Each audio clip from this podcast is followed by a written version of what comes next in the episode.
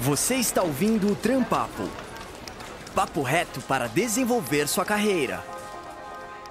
Olá pessoal, aqui é o Eduardo Lacerda e é um prazer falar de novo com você, profissional que está procurando se recolocar no mercado de trabalho, que quer dar aquela guinada na carreira ou então pretende investir em qualificação. Essa edição do Trampapo é especial porque, claro, a gente está em um momento único da nossa dinâmica social e no mercado de trabalho não é diferente.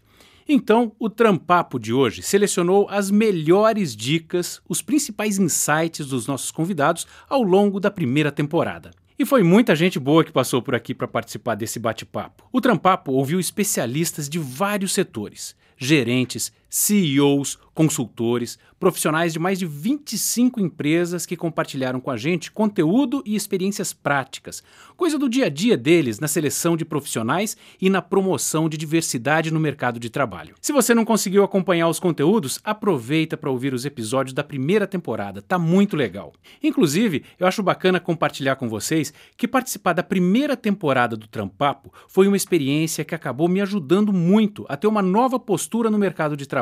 Há alguns meses, quando eu comecei nesse projeto de podcast, eu tinha acabado de começar um curso de influência em marketing digital. Só que sem muita expectativa, né? Mas ter acesso a tanta informação de como o mercado está se comportando e saber quais as tendências e as percepções de tantos especialistas foi um grande impulso para que eu me movimentasse. Foi durante as conversas aqui no Trampapo que eu vi a possibilidade de redirecionar e reinventar minha carreira.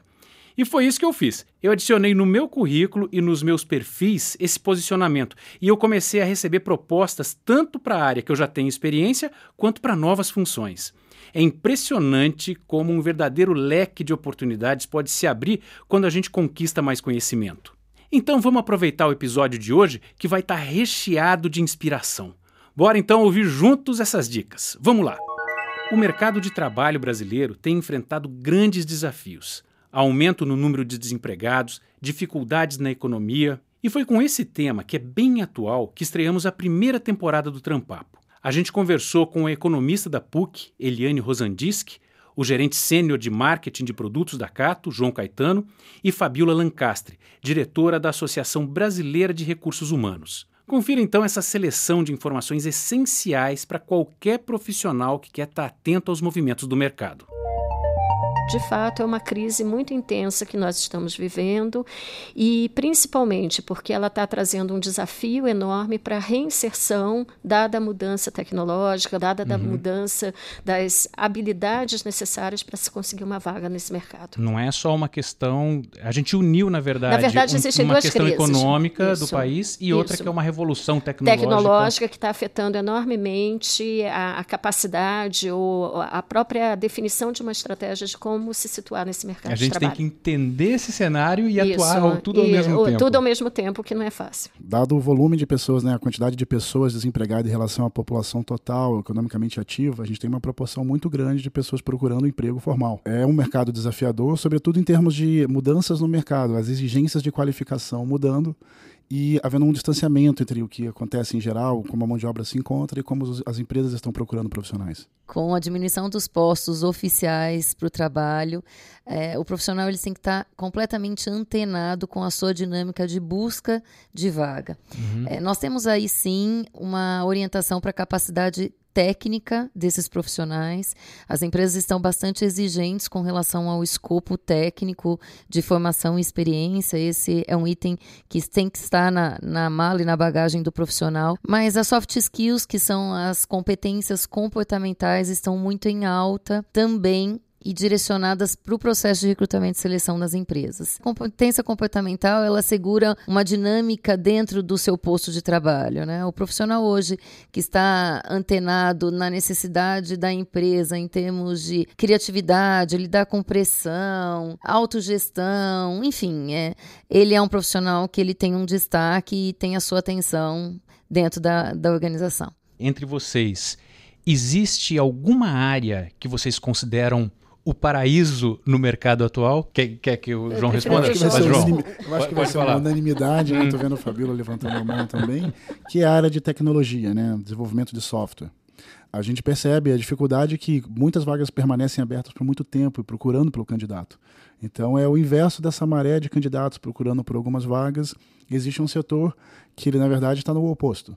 Existem muitas vagas procurando por candidatos. Uhum. Os candidatos trocam muito, recebem muito assédio. Quando você tem profissionais desses setores. É, a gente, a gente percebe que, que esse é um, um celeiro que a gente não consegue ter uma demanda de profissionais para assistir às demandas técnicas da área de tecnologia. Quando essas demandas não estão dentro da área de tecnologia, elas estão dentro da indústria, buscando profissionais com muito gabarito para a área de tecnologia também. É, o Brasil forma bons profissionais, é, especializa bons profissionais.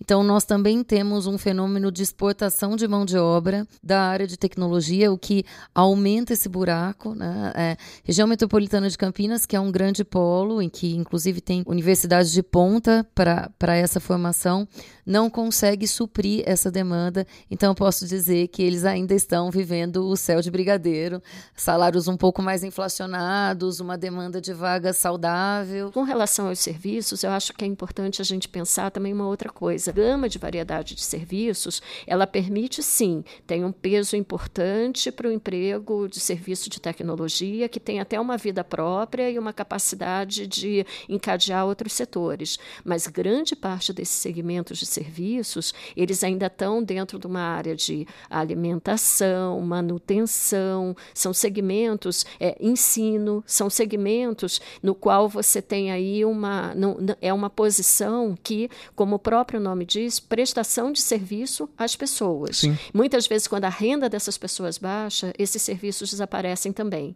Então, é, a, ele está, de alguma forma, vinculado a uma demanda. Pode ser uma demanda empresarial ou pode ser uma demanda das pessoas. Da, quando eu falo das pessoas, uhum, é o salário, famílias, né? das famílias. Sim. E isso coloca aí um desafio bastante grande da gente encontrar o um motor de crescimento dessa economia. E a gente não poderia deixar de falar sobre o enfrentamento ao momento de desemprego. Para isso, conversamos com o Ricardo Terra, ele é do Senai São Paulo, Felipe Miras, gerente de estudos da Cato, também com a Brenda Donato, diretora de RH da Embracon, e o Agnaldo Neri, ele é psicólogo e consultor de RH na PUC. Um time de especialistas que falou sobre a postura ideal para atravessar e superar o desemprego. Se o candidato e o profissional ele está ligado nesse movimento de mercado, como o mercado está se comportando, ele vai ver a necessidade de começar a buscar novas competências, muitas vezes totalmente diferente da carreira que ele estabeleceu e vai começar a ter que buscar movimentos de relacionamentos em grupos que talvez ele não imaginava um dia sequer participar desses grupos. A maior dica de ouro estejam conectados a um movimento que está acontecendo no mercado e percebam o que o mercado vai requerer de você. A gente está falando de tendência digital, né? O tempo uhum. todo. Então, é dessa nova mentalidade focada em inovação. Existem diversas pesquisas que falam que no período de 10 anos, em 2030, por volta, nós não vamos ter mais algumas profissões que nós temos hoje. Elas vão desaparecer. Principalmente aquelas profissões relacionadas a questões mais operacionais, que são passíveis de robotização ou de você ter um incremento tecnológico. É, diante disso, talvez muitos conhecimentos mais técnicos eles tenham que partir para um novo mindset, um novo olhar, uma nova mentalidade de uso e formação. Então, talvez eu tenha um robô fechando uma folha de pagamento, mas eu vou precisar de pessoas que treinem esses robôs e as habilidades elas vão mudar. Que esse é um ponto muito relevante quando a gente fala de mercado de trabalho. É o time, ele está justamente nas pessoas olharem para si e perceberem, opa, tem algo acontecendo e o quanto eu estou em linha ou não estou em linha com esse novo movimento. E é claro que nesse primeiro momento vai requerer esse esforço no sentido de fazer escolhas e ter a atitude de buscar esse comportamento diferenciado para estar tá alinhado com o que o mercado vai exigir. O processo de autoconhecimento não deve come começar só quando a pessoa de fato perde o emprego ou está procurando outro emprego, né? É um processo contínuo ao longo da carreira dessa pessoa. E o RH pode ajudar. Eu entendo também um papel da gestão enquanto a pessoa está trabalhando. Acho que é um dos, dos atributos do gestor, inclusive, ajudar no conhecimento da, da equipe dele. Mas isso parte do, da pessoa, seja ela trabalhando né, mercado formal ou informal ou não trabalhando. O, o grande desafio nosso hoje aqui é, no Brasil, né, enquanto mercado de trabalho, é de levar uma possível a sociedade brasileira essas visões que a gente está discutindo aqui. né, de, de, dessa autopercepção, desse vínculo com, com as questões do mercado de trabalho, de se perceber que de repente uma oferta está desvinculada de uma demanda, ela está indo para uma ocupação que, que não tem demanda ou que tem pouca demanda.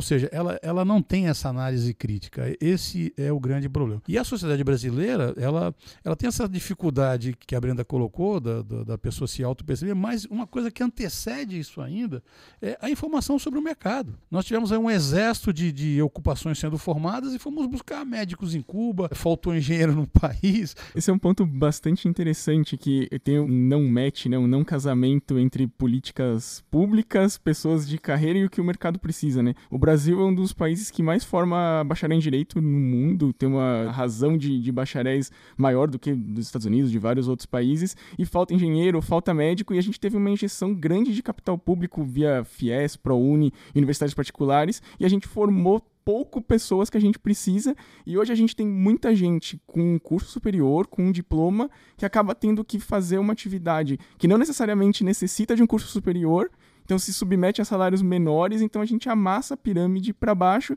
e a gente tem, a, tem o curso superior, mas está trabalhando como operador de caixa.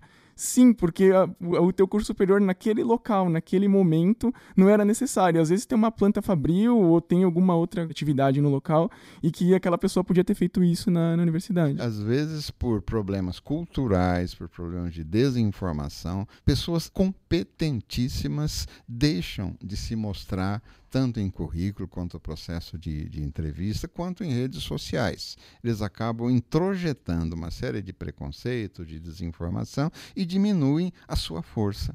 Né, diminui o seu valor, inclusive. Né? É, não é só acreditar mais em si, é meio piegas, mas na realidade é tirar realmente aquele, aquele, aquela poeira das suas competências. Né? E aprender a falar isso. Precisa um pouco de treino. Na verdade, as pessoas são, às vezes, muito competentes, mas não têm repertório para poder aprender a fazer isso. essa venda. É, exatamente. venda. Né? Uhum. Então, assim, quais são as competências valorizadas? O que, que são mesmo? Para eu poder, na hora da entrevista, usar as palavras certas. Se eu não puser essas palavras certas no meu currículo, o seu mecanismo de pesquisa não vai pegá-las. Quanto currículo vai para o lixo? Por falta das palavras-chave. E agora que a gente já recapitulou por que é tão importante ficarmos sempre atentos aos movimentos do mercado para conseguir galgar melhores empregos e posições profissionais, vamos falar de um episódio feito especialmente sobre as áreas que estão bombando, que estão aquecidas, em plena contratação. Estiveram nesse papo o Fabrício Curic, gerente de Business e Intelligence da Cato, Rafael Daolio, diretor de parcerias estratégicas na RAP, e Ivan Neves, People Senior Manager na CIT. Vamos lá?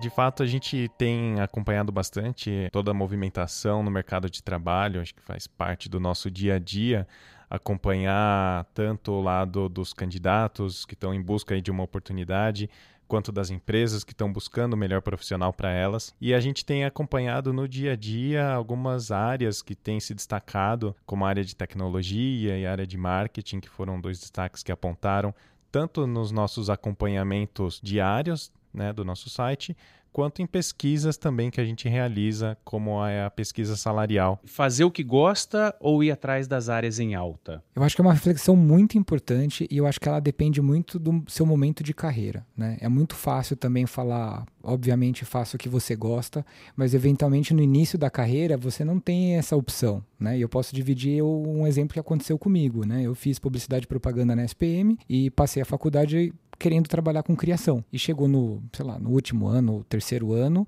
eu tinha a oportunidade de trabalhar numa agência de publicidade de maneira não remunerada ou entrar numa área de tecnologia como trainee para ganhar mil reais. Então, naquele momento, acho que está claro qual foi a minha uhum. decisão. Eu fui para tecnologia e nunca saí e me encontrei. Então, naquele momento, se eu tivesse escolhido simplesmente o que eu gostava de fazer, eu estaria trabalhando de maneira remuner não remunerada. E não agência. teria aberto os olhos para uma nova realidade. Tecnologia tem as, os dois crescimentos, tanto em oportunidades quanto em salário. Na área de marketing, a gente já vê um crescimento do volume de oportunidades e o salário é, médio ofertado já está um pouco mais estável, né? É, e aí, na área de marketing, é, a gente tem acompanhado aqui bastante destaque para algumas posições que até alguns anos elas é, ou não existiam, como é o caso de analistas de mídias sociais. Né? Se você pensar há seis, sete anos atrás, eram posições muito pequenas e hoje elas já têm um volume de, de oportunidades mais ampla no mercado. Teve um crescimento bastante interessante. É, assim como os analistas de marketing digital. Né? Acho que o desenvolvimento aí do, desse, do ambiente online como um todo permitiu esse crescimento e, e aí isso trouxe é, mais oportunidades para essa área de marketing, especificamente nessa questão de marketing digital. A gente vê que o cenário ele está mudando muito rápido, né? Então, profissionais hoje que têm uma formação específica ali no comecinho da carreira, ao longo da carreira, acabam se especializando, é, em outras áreas, como a área de ciência de dados, por exemplo. Né? Então,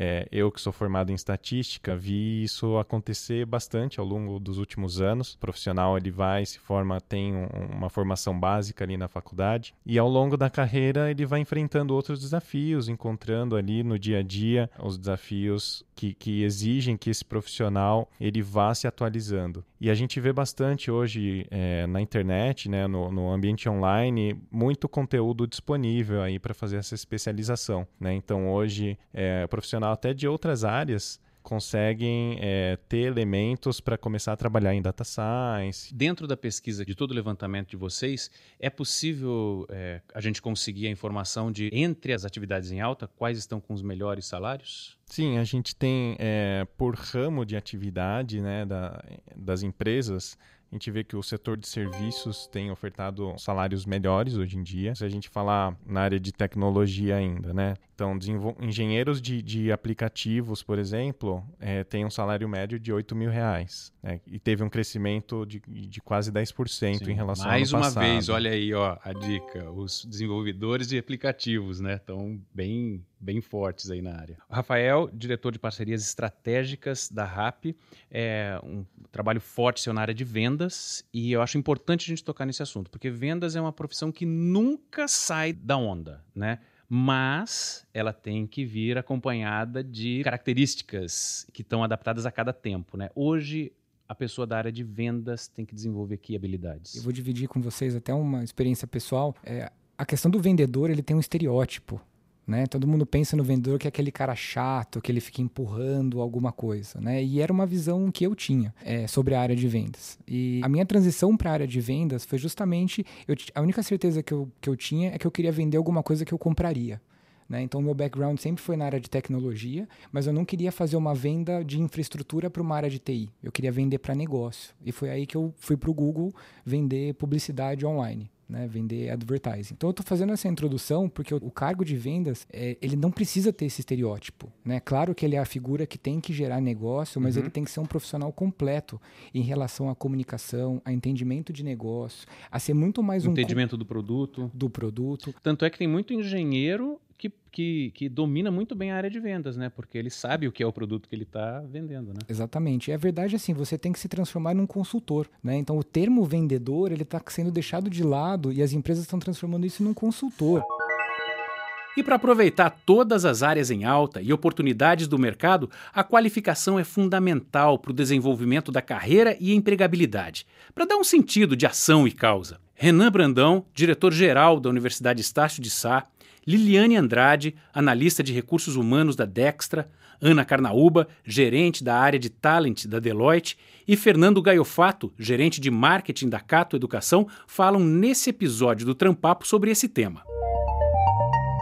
Nós temos esses, é, essa pesquisa que foi feita aqui com a Cato, junto com o nosso time aqui de, de BI, e a gente entendeu que nós temos aí por volta de 81% aí dos candidatos que têm grandes problemas quando eles não estão qualificados o suficiente para entrar no mercado de trabalho. Essa pesquisa mostra que é super importante para o profissional está é, focado na sua carreira, né? A maioria das pessoas que tem essa propensão a fazer, desenvolver mais os seus estudos, né? A se, a se aplicar mais nos estudos, consegue as melhores vagas e logo consegue ganhar um pouco mais do que as pessoas que não. Isso, na prática, fica muito evidente quando a gente compara os níveis hierárquicos, né? Nós temos as diferenças de alguns níveis hierárquicos que quando a pessoa é graduada, ela tem um ganho de 20, 30, 50% a mais do que o mesmo nível sem essa, sem essa qualificação. A graduação é um pré-requisito hoje, né? Você, você tem estudos recentes da OCDE, que é a Organização para a Cooperação e Desenvolvimento Econômico, uma instituição internacional, que dá conta de que no Brasil, quem conclui uma graduação ganha mais do que o dobro de quem concluiu o ensino médio. Então isso é uma bússola para nós, né? A graduação é um pré-requisito. Mas é claro que para esse profissional caminhar na carreira, não basta a graduação ele precisa continuar estudando e ter essa mentalidade, né, que foi citada de desenvolvimento contínuo. Ele precisa querer se especializar, ter curiosidade, buscar novas informações, novos conhecimentos. Fernando, a Cato ela percebe é, alguma questão, por exemplo, questão de salário vai interferir né, no, no, domínio de idiomas estrangeiros? Bastante. É, nesse último release que a gente teve sobre essa análise, é, a gente conseguiu constatar que, por exemplo, em, em níveis hierárquicos diferentes, por exemplo,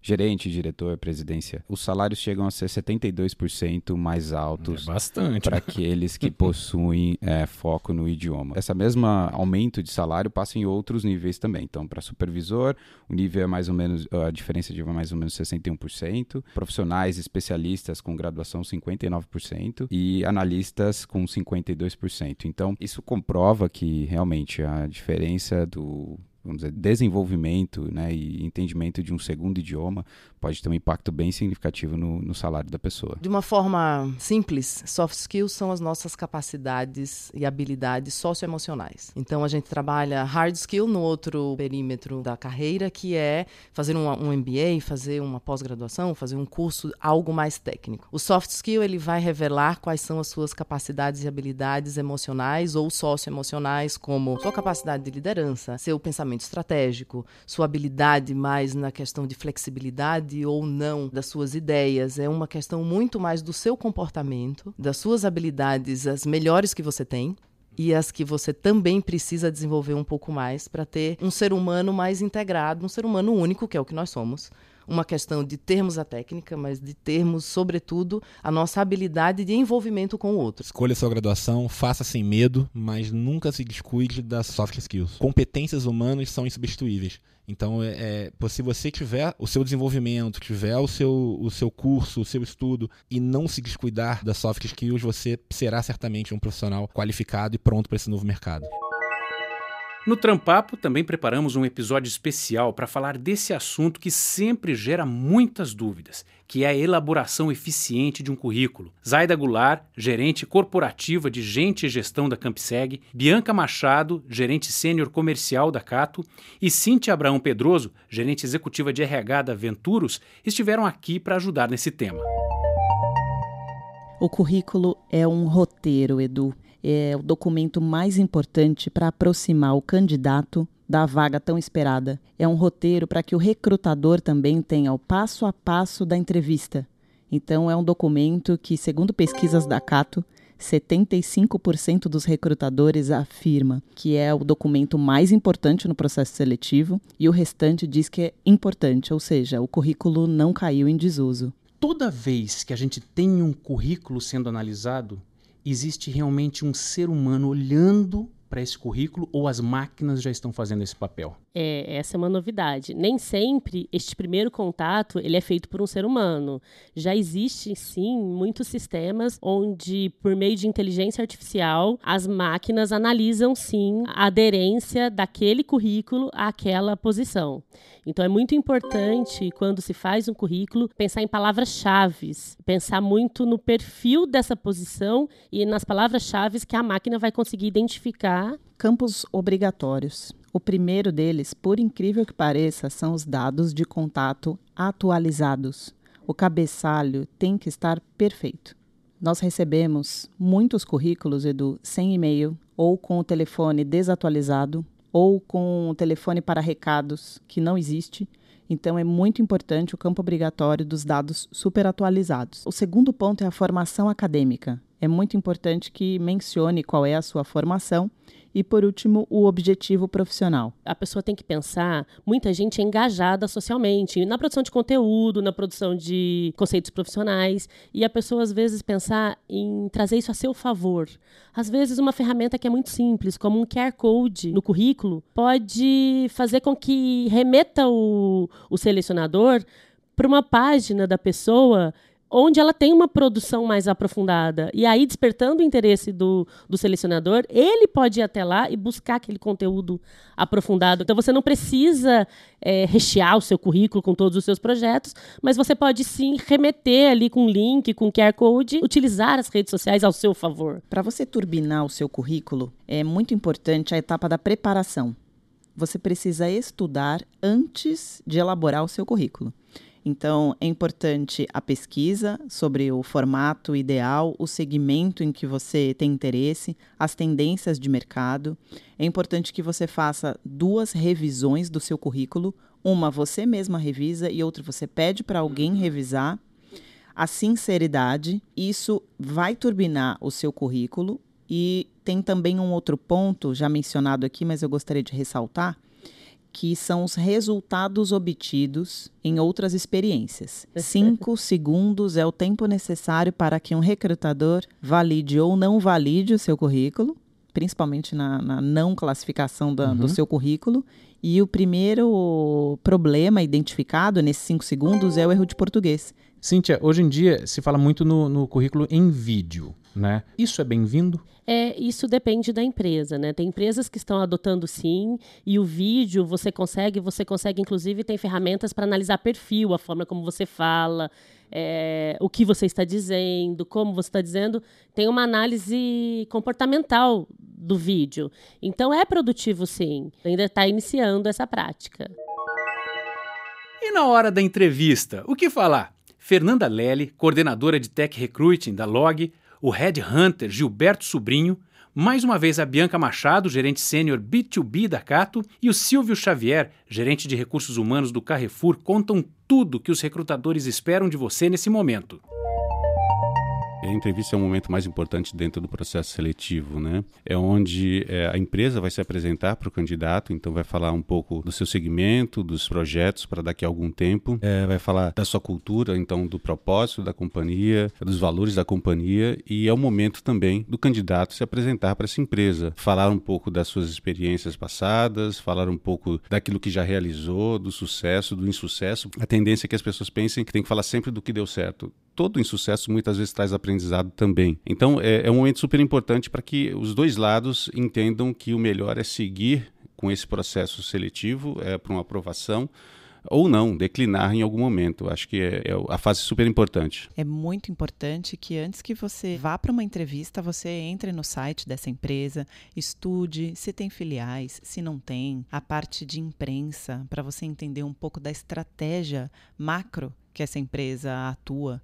É importante saber quantos funcionários, quanto tempo tem a empresa no mercado, segmentos, enfim, é importante se aprofundar no estudo da empresa. A Cato fez uma pesquisa, Edu, e essa pesquisa conta com 400 recrutadores respondentes. E nessa pesquisa ela traz um dado muito relevante. 58% dos recrutadores afirma que o item mais importante do currículo é a experiência. Então, o que o recrutador busca nessa entrevista? Que você consiga relatar de uma forma muito boa a sua experiência profissional. Quero comentar, dando uma dica para os ouvintes, que quando você passa por uma entrevista com um recrutador, nem sempre ele é quem vai decidir a sua contratação. Então perceba a complexidade. Você conversa com um recrutador que entendeu de um gestor a necessidade para a área. Ele está sob pressão, ele tem um entendimento específico da vaga, então essa preparação é importante, esse cuidado em entender o momento com o recrutador, o cuidado de entender todo o processo seletivo, porque depois dessa entrevista, dando certo, você vai para outras etapas testes, avaliações, até chegar no decisor, aquele quem vai te contratar. Então é muito importante você caprichar desde o começo. Toda entrevista é, você deve contar a sua história, então contar a história pessoal, profissional, desafios mas é, efetivamente você tem que falar do porquê que você se aplicou àquela vaga e para aquela empresa. Você tem que se vender nesse momento. Então, falar das suas competências técnicas para aquela vaga, o que você consegue contribuir e falar da empresa também. Olha, eu entendo que a empresa tem esse perfil e eu estou aderente a esse perfil. Acho que se vender nesse momento. Dentro das técnicas de venda, é, tem uma coisa que a gente chama de, de transferência de valor. Ou seja, o vendedor ele tem que mostrar para o comprador o que é que ele vai estar tá ganhando com isso, né? É uma hora que vai bem a calhar essa técnica, a gente mostrar para a empresa de que maneira a gente vai estar tá realmente contribuindo? Sim, no final das contas é o que o recrutador quer ouvir. Né? Como é que você vai fazer a diferença dentro da minha organização? Você vai ser o solucionador de problemas ou vai ser o repórter que vai trazer os problemas para mim resolver? Então é, é, a hora de você se mostrar realmente e aquela história de ser diferenciado. E o importante também é ser você mesmo. Então você não tentar ser artificial, não tentar ser algo que você não é, com certeza vai te ajudar a ficar mais tranquilo e ser mais natural durante o processo. Bom, vocês viram que o mercado de trabalho gira muito em torno das mudanças tecnológicas. Isso também se estende à forma das empresas procurarem profissionais. Por isso, falamos com a Thaís Pinheiro, diretora de Estratégia e Criatividade da Edelman Brasil, Ricardo Moraes, gerente sênior de marketing da Cato, Aline Prates, gerente de planejamento do Grupo Arteplan e Ellen Torresan, coordenadora de recrutamento e seleção do Grupo Ayoshi, para entender como aproveitar o recrutamento na era digital. A gente falar de busca de vagas no mercado de trabalho pela internet. Hoje em dia, como você vê isso? Isso é uma escolha? Eu posso escolher se eu busco pela internet ou não? Ou já não tem mais escolha? Esse é o caminho?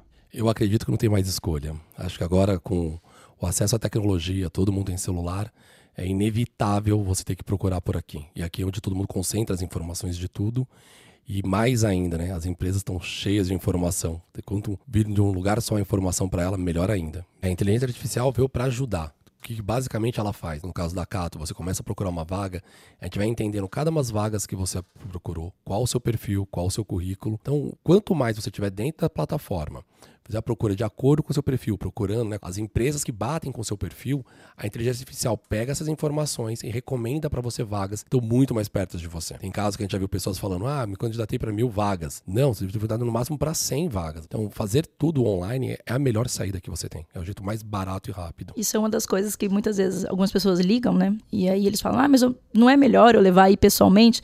Falou, se você quiser muito, você pode trazer, não tem problema, eu te atendo. Mas vai acontecer a mesma coisa, tá? Você me trazendo aqui ou você me, me encaminhando por e-mail, o resultado é o mesmo, tá? Eu não vou não vai influenciar positivamente ou negativamente o fato de você trazer aqui pessoalmente. Quando você olha do outro ponto de vista, né? Então, quando, quando você está procurando um emprego, é, eu acho que é fundamental que você então encare as suas redes sociais como de repente uma extensão do seu currículo. Mas algumas elas, além de olhar o currículo, elas vão também vasculhar como é que é a atuação das pessoas na rede social. Então, eu acho que uma dica que eu daria é para a pessoa é, construir a reputação dela nas redes sociais, compartilhando artigos de outras pessoas que ela acredita e que ela tenha o mesmo ponto de vista, escrevendo de repente artigos próprios em que ela começa a se posicionar como, como uma artigos ou opiniões ou uma campanha legal que ela viu de uma empresa que ela admira, ela compartilha isso, é, elogiando a campanha e isso acaba sendo, acaba construindo também ali uma reputação para ela quando um, um recrutador estiver olhando para isso. Muito legais todas essas dicas. Agora, é fato que para conseguir alcançar qualquer objetivo é preciso, antes de tudo, de muita disciplina, de determinação. Então a gente abriu esse ano com um episódio sobre alcançar metas. Falamos de novo com Ricardo Moraes, da Cato, Felipe Arraes, editor da Empíricos, e Leonardo Cirino, ele é CMO da Smart Fit. Vamos ouvir um pouco de como foi esse papo. As pessoas muitas vezes falam, ah, eu quero emprego melhor, eu quero emprego melhor. Bacana, é legal você querer procurar, mudar, ir para uma empresa diferente. Mas o que você está fazendo para isso, né? está estudando, está voltando e está tá cuidando de si, está tá poupando dinheiro para esse momento, né? Para poder fazer esse curso. Não adianta querer falar inglês fluente se você não vai lá e não, não estuda, né? Somos Fazer as mesmas coisas e esperar um resultado diferente, né? Exato, exato. Aquele clichê, né? Você tem que estudar, isso é inegável, né? E detalhe, né? A gente tá com o celular na mão, né? O celular na mão, você tá com o estudo na mão.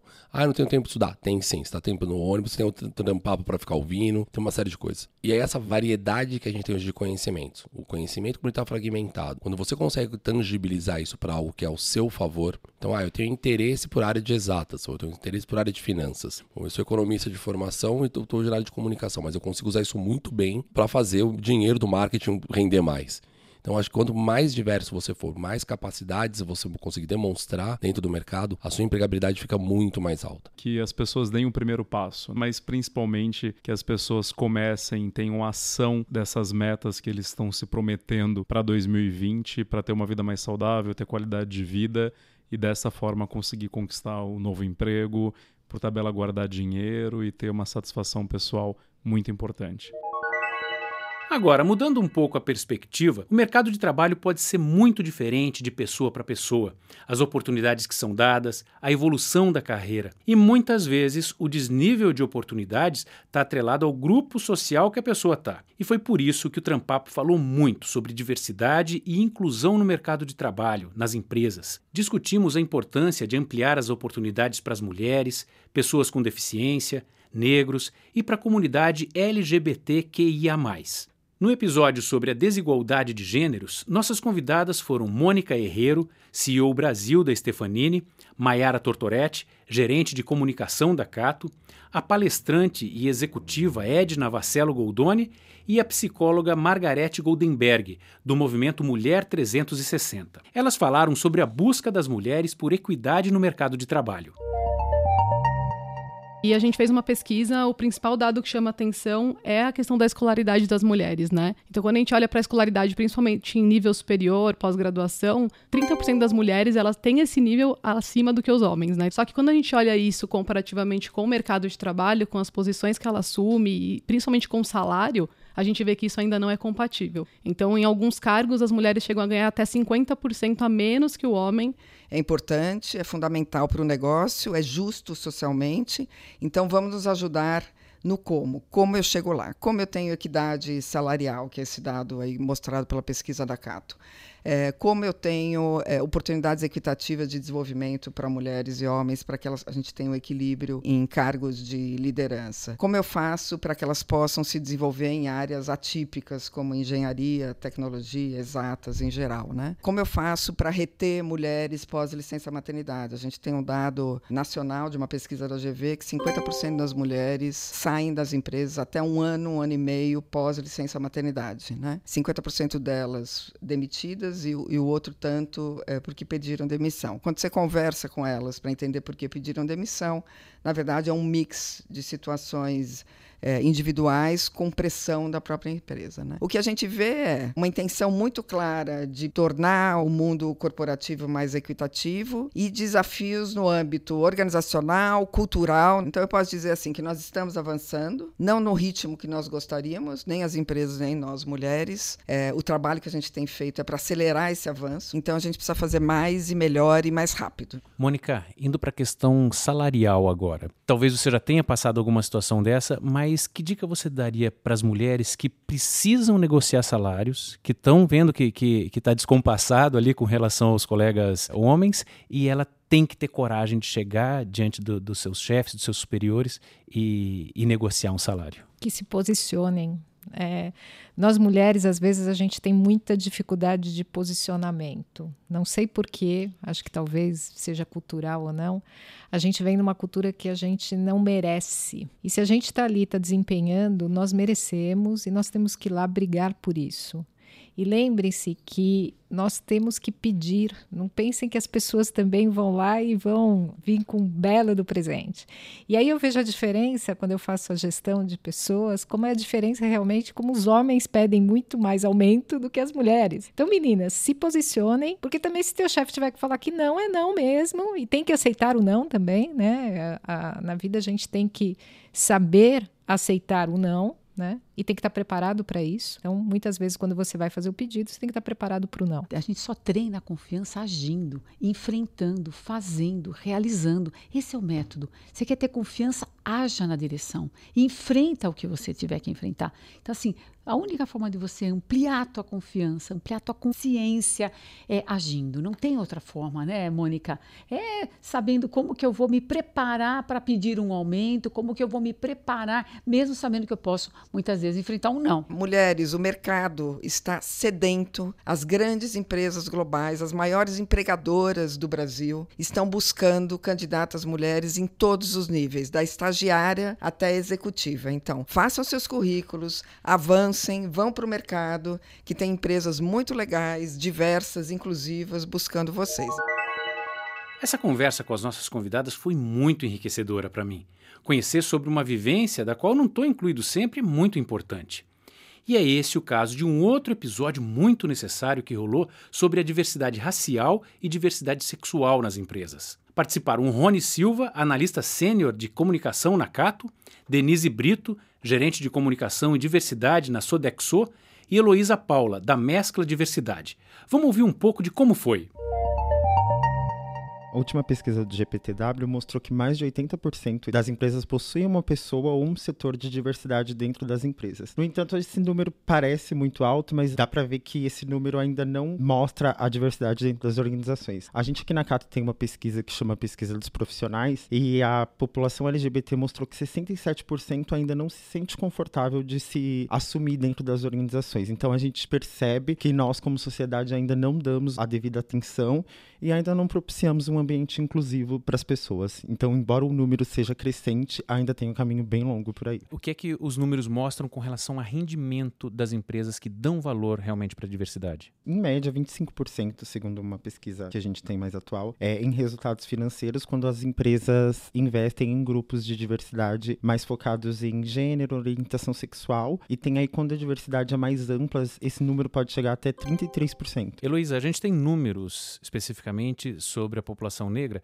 que 56% da população brasileira se declara como negro ou pardo e um número ainda maior do que isso que representa a população de desocupados do Brasil, 64%. O fato da gente ter números com relação à negritude, isso contribui para as políticas das empresas, para o que está sendo feito para a inclusão? Contribui para a gente ver qual é o tamanho do problema, né? A gente tem 56% da população se declara como negra, mas entre as 500 maiores empresas do Brasil, 57% dos 3 São negros, 6,3% na gerência apenas, e aí quando chega no quadro executivo são 4,7% de negros só. E mulheres negras são 0,4%. Então é muito pouco. Né? A gente tem que ter mais igualdade racial dentro das empresas. E é um assunto que, apesar de estar presente há muito tempo, a discussão maior sobre isso é muito recente. Então a gente tem que continuar discutindo e continuar vendo quais são os entraves que, que essas pessoas é, enfrentam para entrar nas empresas. Mas como as pessoas que vivenciam essa situação, como é que elas devem se portar diante do mercado de trabalho? Por exemplo, Denise, na sua opinião, qual deve ser o posicionamento realmente das pessoas que estão buscando o um emprego? Eu acredito que elas devem buscar por empresas que tenham no seu valor aquilo que elas acreditam. É, hoje nós encontramos muito nas redes sociais, na internet como um todo, o que as empresas estão fazendo. Elas estão publicando isso. E algumas empresas, talvez até precipitadamente, é, mas algumas empresas têm programas muito sérios uhum. é, em relação a isso. Então, eu acredito que é você buscar valor naquela empresa de acordo com o que você acredita. Ô, Rony, existem áreas onde a diversidade é mais valorizada? Existem, normalmente, as, as áreas de comunicação, as áreas de inovação, mas as, as áreas que pedem mais conhecimento das pessoas, elas buscam mais por diversidade, porque elas já perceberam que, o, que diversidade está muito ligada à entrega de resultados, mas isso escala. Não, não existe uma área que precisa mais, todas precisam. Então, por mais que algumas áreas percebam primeiro que precisa de mais diversidade, a empresa, quando ela começa a apostar em diversidade, ela percebe que o seu corpo inteiro precisa de diversidade. Não é algo que tem que estar tá lá em cima ou lá embaixo. É algo que tem que começar e ter um plano para sempre, porque diversidade não é um caminho que tem fim. Todos os dias a gente descobre pessoas novas, a gente descobre comportamentos novos e ele tem que estar tá inserido quando a empresa busca um talento e quando ela quer receber algo diferente. Para entregar diferente, tem que apostar no diferente. E quando o assunto é inclusão, precisamos falar da realidade das pessoas com deficiência. Apesar da lei, ainda é necessário discutir sobre os desafios, as barreiras e o que está sendo colocado em prática pelas empresas. O Trampapo sobre PCD teve a participação de Maria Schneider, diretora de RH do GPA, Laís Marcarian, coordenadora de recrutamento da Log, mais uma vez a contribuição da Maiara Tortoretti, da Cato, e de Jalma Scartesini, psicólogo, palestrante sobre diversidade e gerente sênior da EY Brasil. A Cato, desde 2016, ela é gratuita para pessoas com deficiência, né? E a partir daí a gente começou a olhar muito como está esse mercado. Mas eu introduzi com esse assunto porque a gente tem uma questão aqui hoje de olhar para as vagas e as vagas elas serem todas para todo mundo, né? Então a gente não faz distinção das vagas dentro do site para pessoas com deficiência ou pessoas sem deficiência. Então a gente tem muito hoje esse olhar, que eu acho que é um movimento que as empresas também estão fazendo, de olhar para vagas de emprego olhando competências e não deficiência. Bom, o Grupo Pão de Açúcar é um dos maiores empregadores privados do Brasil. Então eu falo que nós temos a oportunidade de dar emprego para muitas pessoas. E quando a gente está falando disso, são pessoas com deficiência e pessoas sem deficiência. Né? E nós trabalhamos muito, já viemos há bastante tempo, né, trabalhando a questão da contratação, mas, como se falou muito aqui, a inclusão, no nosso ponto de vista, é o principal. Porque não adianta só contratar se a pessoa não se sentir bem no ambiente onde está trabalhando. Então, nós falamos muito com os gestores, fazendo sensibilização em loja, inclusive com as equipes que vão receber aquele colaborador com alguma deficiência, sobre como conviver, sobre como trabalhar junto. Maria, e na hora de fazer o currículo, a pessoa põe ou não que ela tem algum tipo de deficiência? Edu, eu acho que independente de colocar ou não no currículo se tem algum tipo de deficiência, é importante que ela construa o currículo mostrando quais são as habilidades, as competências que ela tem, o que ela já aprendeu ao longo das experiências de vida, porque eu acho que a gente também fica muito preso à experiência profissional. Só que uma pessoa com deficiência tem um nível de resiliência muito maior do que qualquer outra pessoa. Então, por que não incluir isso no currículo? Eu não vejo problema de colocar que é PCD. Eu só acho que a pessoa não deve se limitar a se candidatar nas vagas que tenham ali exclusividade para PCD. Eu acho que ela tem que se candidatar às vagas que ela tem perfil de acordo com o que está sendo anunciado ali na vaga. E na entrevista, Laís, comenta alguma coisa, leva um laudo falando sobre a sua deficiência? Claro, é, acho que é tratar com naturalidade, né? Então, a gente quer que o e espera que o recrutador esteja preparado, mas por tudo que a gente discutiu aqui hoje, né, pode ser que ele não esteja 100% preparado. Então, acho que é tratar com naturalidade. Acho que do lado da empresa, a empresa tem que estar preparada, né? E perguntar isso previamente, seja quando a pessoa está se candidatando, seja se, se a pessoa colocou no currículo, então lê esse currículo, já se atente, já se prepare para isso. E, e para o candidato falar com naturalidade, né? Então, não ficar com medo, né? De que talvez é, vai ter um estigma vai ser discriminado, não, não quer falar porque às vezes essa pessoa vai precisar de uma adaptação, então e, e, pode ser que essa adaptação, inclusive, tenha um custo. Então, acho que é falar com naturalidade e, e conversar sobre isso. Acho que para você, pessoal com deficiência que está ouvindo a gente, tem um recado importante é o que você tem além da sua deficiência para oferecer. Né? Então, assim, a deficiência é uma, é uma característica real, ela é permanente, mas e o indivíduo que está por trás disso? Como é que ele pode entregar e trazer uma, uma colaboração para essa empresa, além do, do, que ele pode trazer como deficiência ou como laudo? Né? Então, assim, eu, eu acredito em cada uma das pessoas, pelos seus potenciais, e eu falo potenciais em plural porque a gente tem vários. Então, quais são os seus? E se você não conhece, vamos procurar entender quais são eles. E aí, curtiu essa seleção de dicas e informações? Esses foram trechos dos episódios da primeira temporada do Trampapo mas eu super recomendo que, se você não ouviu ainda, aproveite para conferir os episódios completos e se aprofundar mais em cada assunto. Outra dica para vocês é que sigam o Trampapo nas redes sociais para ficar por dentro das novidades da segunda temporada que está por vir e que vai te ajudar muito a se posicionar no mercado. Até mais, um grande abraço!